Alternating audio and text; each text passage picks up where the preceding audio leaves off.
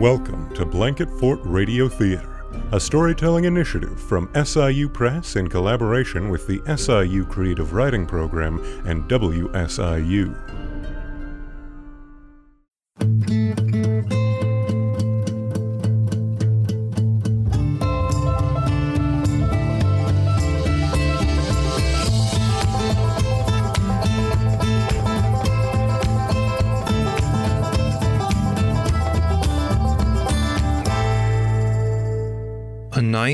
Another Sort Prohibition Days and Charlie Birger by Gary DeNeal.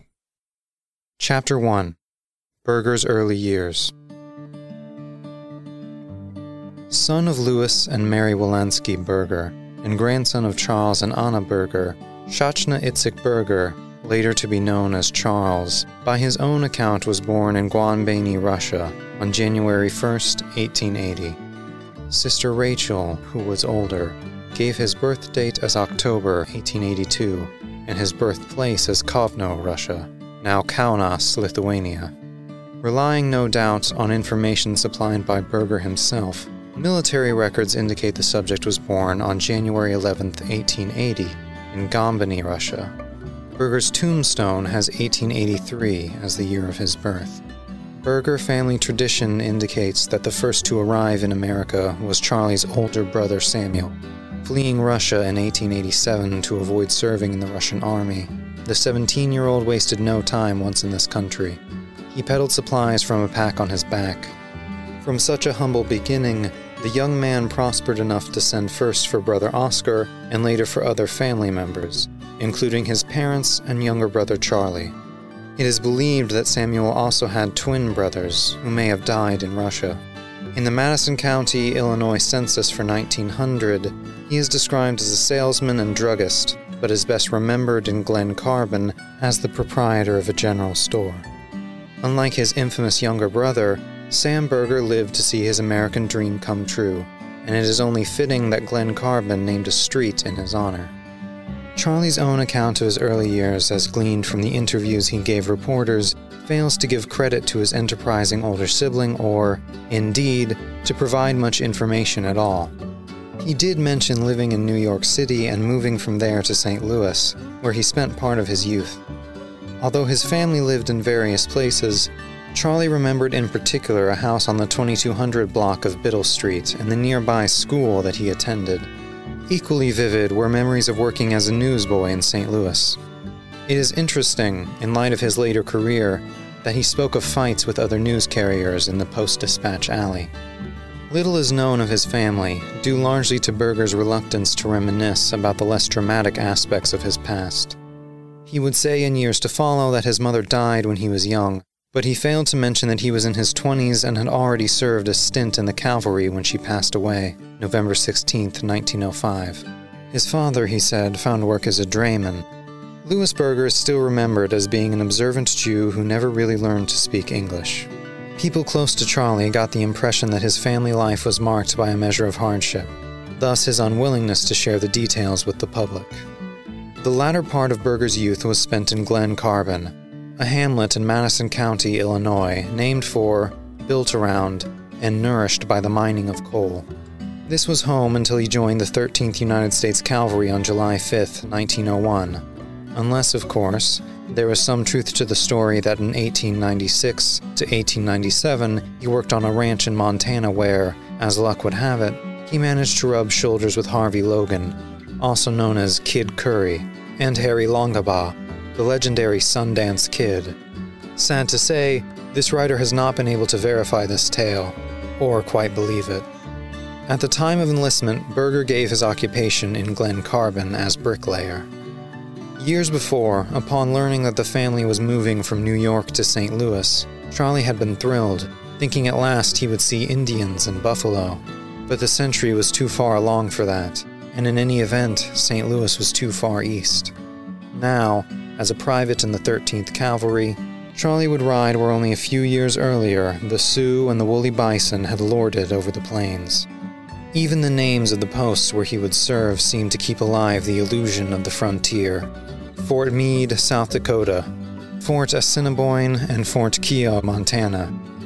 A quarter of a century later, the former cavalryman would boast Out of 53 guard mounts that I stood, I was orderly 52 times. Took a good soldier to be an orderly. The muster roll for the 13th United States Cavalry Troop G shows that from June 3rd until July 25th, 1902, the unit was engaged in carbine target practice, while the month of August was chiefly devoted to revolver practice, mounting, and dismounting. Earlier, Birger had twice been thrown from the back of an unwilling steed. December 5th and 6th, 1901. A moderate contusion of left ankle, anterior surface, due to being thrown from horse at Fort Assiniboine, Montana. April 24th and 28th, 1902. Slight contusion of right hip due to fall from horse at Fort Assiniboine, Montana. Both injuries were incurred in line of duty. Stationed in the high plains and blasting away with an army carbine, while suffering still from falls off two renegade mounts, young Charlie Birger was living the hard outdoor life of his dreams. The muster roll reports it well. The troop, consisting of three officers and 37 enlisted men, three six mule teams, and one escort wagon as transportation, left Fort Keogh, Montana at 2:30 p.m. October 18, 1902, crossed the Yellowstone River at Kelly's Ferry, and bivouacked the night of the 18th at Cedar Creek, Montana. On the 19th, 20th, and 21st, and part of the 22nd, the march up the Yellowstone was continued to Gold Brothers Sheep Ranch above Forsyth, Montana, on the north side of the Yellowstone River. On the remainder of the 22nd, the 23rd, and the 24th, the troop returned to Fort Keogh, crossing the Yellowstone River at Germania Fork and Ferry opposite Miles City. Camps were made on the outward march at McAvoy's Ranch and near Rosebud, Montana. On the return march near Rosebud and at Cameron's Ranch. Total distance of march about 105 miles. A patrol consisting of one officer and three enlisted men, one volunteer guide, and one escort wagon as transportation was detached October 18th from bivouac at Cedar Creek and set north to examine country in the vicinity of Sheep Mountain, Montana. Detachment not yet rejoined. After transfer to Troop B, 6th United States Cavalry, in April 1903, Birger, along with the rest of the troop, was transported by rail to San Francisco, where from May 1st to May 4th, they performed camp duty at Presidio of San Francisco. On May 5th, they returned to Fort Keogh, Montana, via Portland on SPRR, the Southern Pacific Railroad. At the end of his three year stint in the Army, the young ex soldier, by his own account, returned to Glen Carbon, where he stayed until 1905. But legend, fed by newspaper accounts, many of which originated with Birger himself, has it otherwise. True or not, his yarns of campfires and roundups set many a reporter to scribbling, and many a reader to a fuller appreciation of his checkered career. From branding iron to machine gun, the eras slid past like painted backdrops at a play. Perhaps he did return to the West for a time.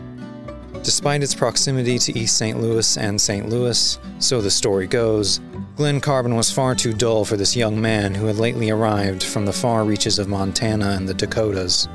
So, once again, Charlie headed west, this time to become one of an itinerant roundup crew operating out of Deadwood, South Dakota. They rode the cattle country, rounding up cattle and marking them for hire. Some of the fellows were heard to say one day that they had been told all cavalry horses were run down. Cut to the bone by this insensitive remark, Birger quickly let it be known that his company had considered him its best horseman.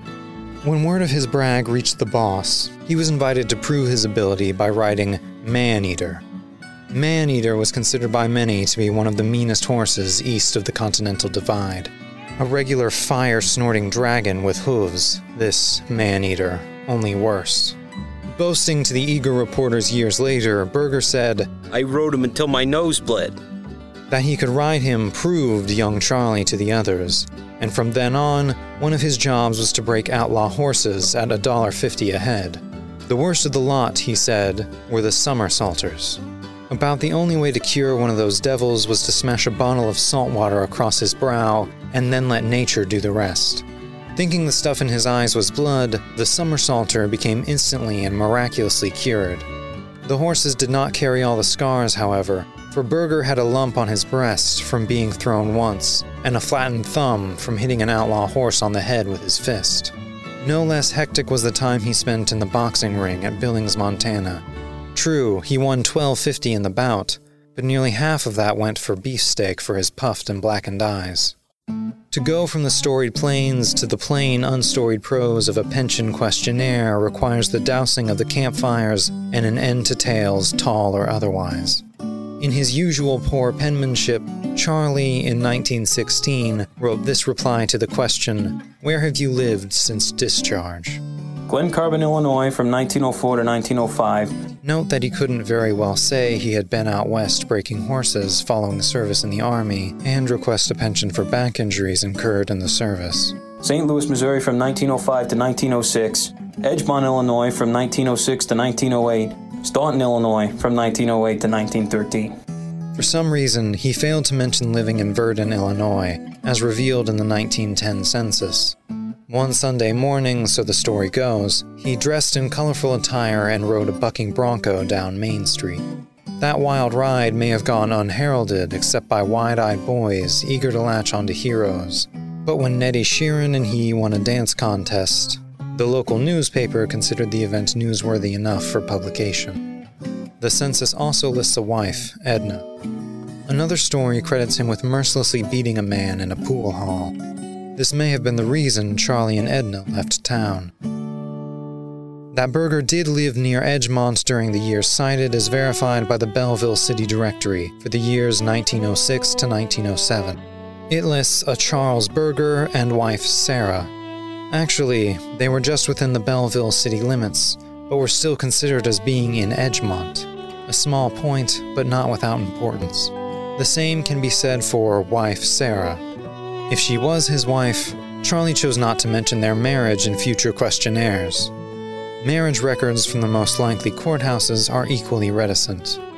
What matters, perhaps, is that the couple lived in a building in French Village, where Birger claimed to have run a lunchroom. It may have been only a candy store. Ralph Thomas remembered Birger as a rough, tough character who bummed in Traben's saloon in Edgemont. At the time, Edgemont was the switching point for streetcars traveling to and from Belleville, East St. Louis, O'Fallon, Collinsville, Glen Carbon, and Edwardsville. Located near the switch, Traben's was ideal for accommodating the passengers, many of them miners. There, on winter days, Gamblers like Birger found likely prospects and a warm stove. Fresh from selling sandwiches and or candy bars at his place across the street, Birger would retire to Traben's. He threw the dice, watched the money change hands, and dreamed with the best of them. Before moving to Edgemont, he had been a coal miner at a mine near O'Fallon. He had lived in Belleville then, in a rooming house at the corner of West Main and First Streets according to the redoubtable Fred J. Kern, editor of the Belleville News Democrat. Right on most things, Kern may have been mistaken when he wrote that while in Edgemont, Birger killed a man named Manny, son of Supervisor Manny. My search of the death records in the county clerk's office at Belleville for the years 1905 through 1910 turned up no record of this killing. Kern, who goes on to say, he too pled self defense and alibied himself out of the scrape, may have been referring to the killing of William Otten, and somehow the names were confused. Charged with several killings during his nearly 50 years, Birger would say near the end of his life, Yes, I've killed men, but never a good one. Another of his victims, recently deceased, was being discussed at the time, but Birger could just as easily have been talking about William Chubby Otten, his first recorded victim. The year was 1908, the same year that saw William Jennings Bryan's third and last try for the presidency, but probably neither Otten nor Birger paid much attention to that. A troublesome individual, all of 26 years of age, Otten had already received a stay away order from Belleville after he was caught stealing some whiskey. Late in August or early in September, he had tangled with a candy store owner named Charlie Berger, B E R, said to be about the same age. The trouble had allegedly begun over some cigars. The stage was set and the curtain drawn. On Sunday night, September 6th, Birger and Otten again began to quarrel, this time in Raleigh Roadie's lunch wagon, which was located across the street from Traben's saloon. But for the intervention of a Mr. Keaton, the Edgemont village marshal, and Roadie himself, Otten and his butcher knife might have finished Charlie early in his career, thus saving Southern Illinois much legal expense and many lives. Birger later claimed his enemy had also carried a razor, but a search by the good marshal did not reveal it. Just after midnight, Phil Trabend closed his saloon and was talking with Otten on the porch, when the latter declared, I'm going over there and kill that fellow. That fellow, of course, was Birger, and over there was his candy stand in the old dancing hall, just inside the Belleville city limits. Traben tried to talk Otten into staying, but was unsuccessful.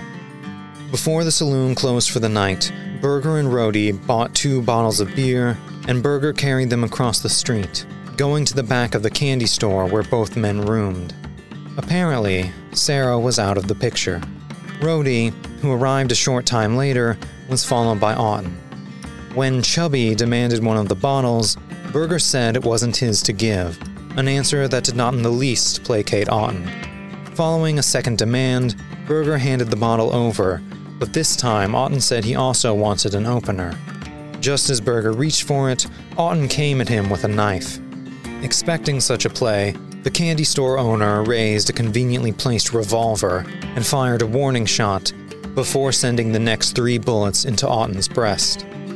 Mortally wounded, the man stumbled across the street, only to fall dead on the porch of Traben's saloon. Following him by moments, his assailant ran over, viewed the body, and then gave himself up to Marshal Keaton. The next morning, the marshal took him into custody. Finding no evidence to the contrary, one assumes that he was acquitted there by a coroner's jury on grounds of self defense. It may be that Otten's death influenced Birger's move to Staunton. Whatever the reason for his going, there is reason to believe that he did not remain in that coal mining town from 1908 until 1913, as stated on his pension questionnaire.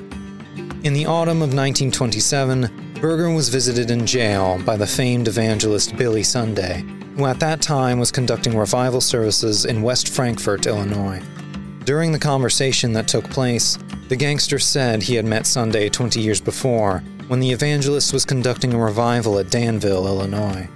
Despite the interval of two decades, neither man had forgotten the preacher's advice to Charlie hit the sawdust trail. But both men sadly concluded that this advice had completely slipped past young Charlie.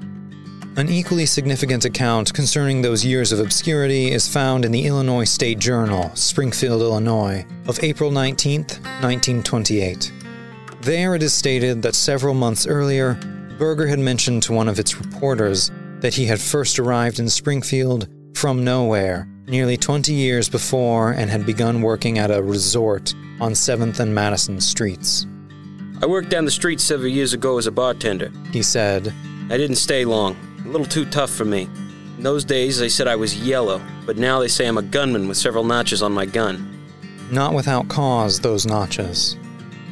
After spending some time in Christopher in 1912, he moved to Saline County, either in the latter part of that year or in 1913. With its coal mines and sizable payrolls, Saline County would be Charlie Birger's home for the rest of his life.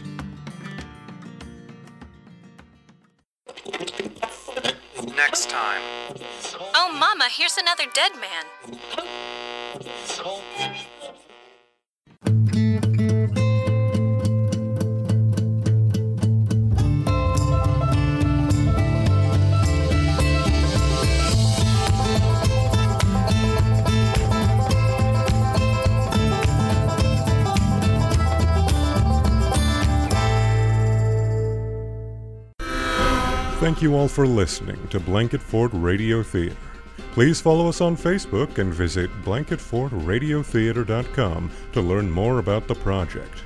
Build your own blanket fort and tell a story.